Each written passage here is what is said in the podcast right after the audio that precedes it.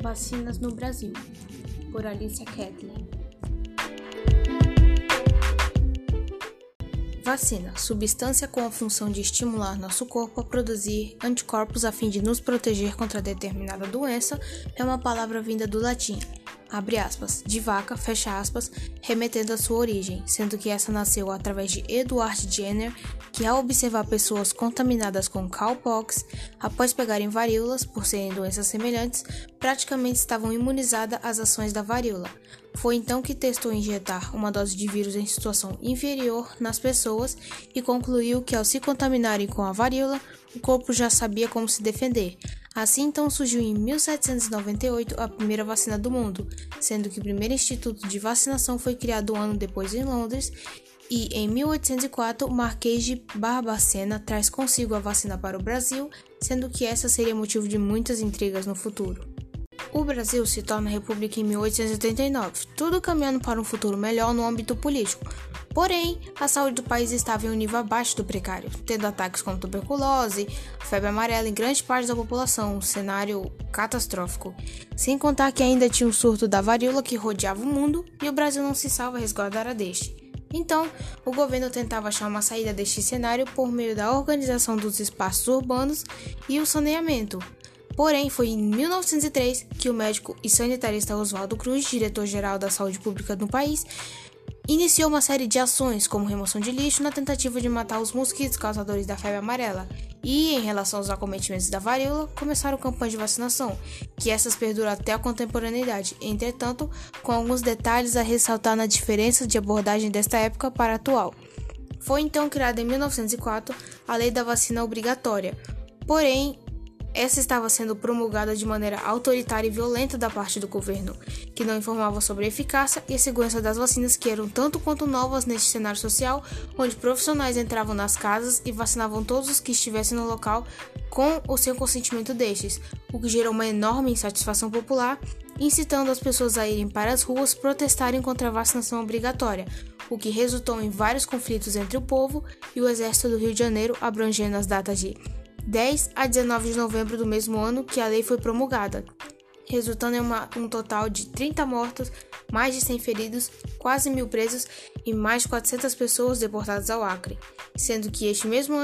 ano ainda foi palco da revogação dessa lei. Todavia, os confrontos ocorridos não impediram o avanço interino das campanhas de vacinação, que, demonstrando êxito, apresentaram o último caso notificado no Brasil de varíola em 1971 sendo que ao redor do mundo esta mesma foi erradicada por meio da vacinação seis anos depois. Por subsequente, em 1973, o Ministério da Saúde formulou o Programa Nacional de Imunização, sendo este institucionalizado dois anos depois, visto que esse programa coordena as atividades de imunizações desenvolvidas rotineiramente em todo o território nacional,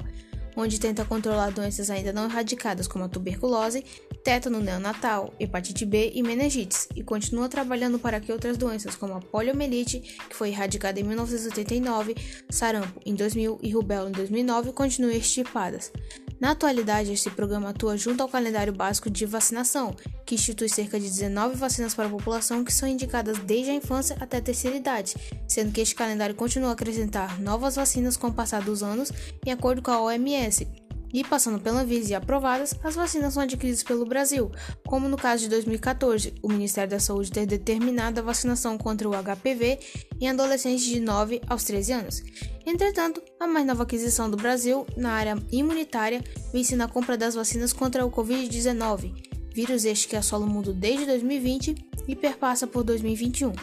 Várias são as vacinas existentes, como a Pfizer, Sputnik, Coronavac AstraZeneca, entre outras, sendo que o Brasil adquiriu as aprovadas pela Anvisa e em várias doses. E a previsão é de que, no ano de 2021, até a metade dele, metade da população brasileira estará vacinada se tudo ocorrer dentro dos planos governamentais. A vacinação da Coronavac na população já começou em janeiro de 2021 essa vacina é de origem chinesa, sendo feita com vírus inativo. Isto é, ele é cultivado e multiplicado numa cultura de células e depois inativado por meio de calor ou produto químico. Ou seja, o corpo que recebe a vacina com vírus, já inativado, começa a gerar os anticorpos necessários no combate da doença. As células que dão início à resposta imune encontram os vírus inativados e capturam, ativando os linfócitos que produzem anticorpos que se ligam ao vírus para impedir que eles infectem nossas células, sendo essa uma das vacinas aplicadas na população do Brasil. As vacinas são importantes aliadas na eliminação de doenças no mundo, que essas, quando desenvolvidas, garantem a saúde e a qualidade de vida da população, pois protegem toda uma comunidade e não apenas indivíduos em específico, deixando conotativo o fato de que, quanto maior o número de pessoas vacinadas existir, menor será a probabilidade de uma doença contaminar as pessoas dessa comunidade, estando elas vacinadas ou não reduzindo assim o número de hospitalizações, gastos com medicamentos, taxa de mortalidade, enfatizando o fato de uma doença ser erradicada no âmbito mundial, e como disse o pediatra José Augusto de Brito,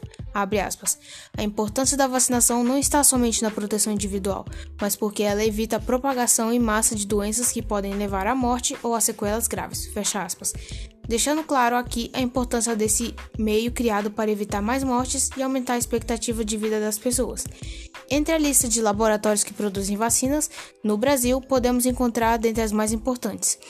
GlaxoSmithKline Brasil LTDA, Abbott Laboratórios do Brasil LTDA, Instituto Butantan, Eurofarma, Bayer,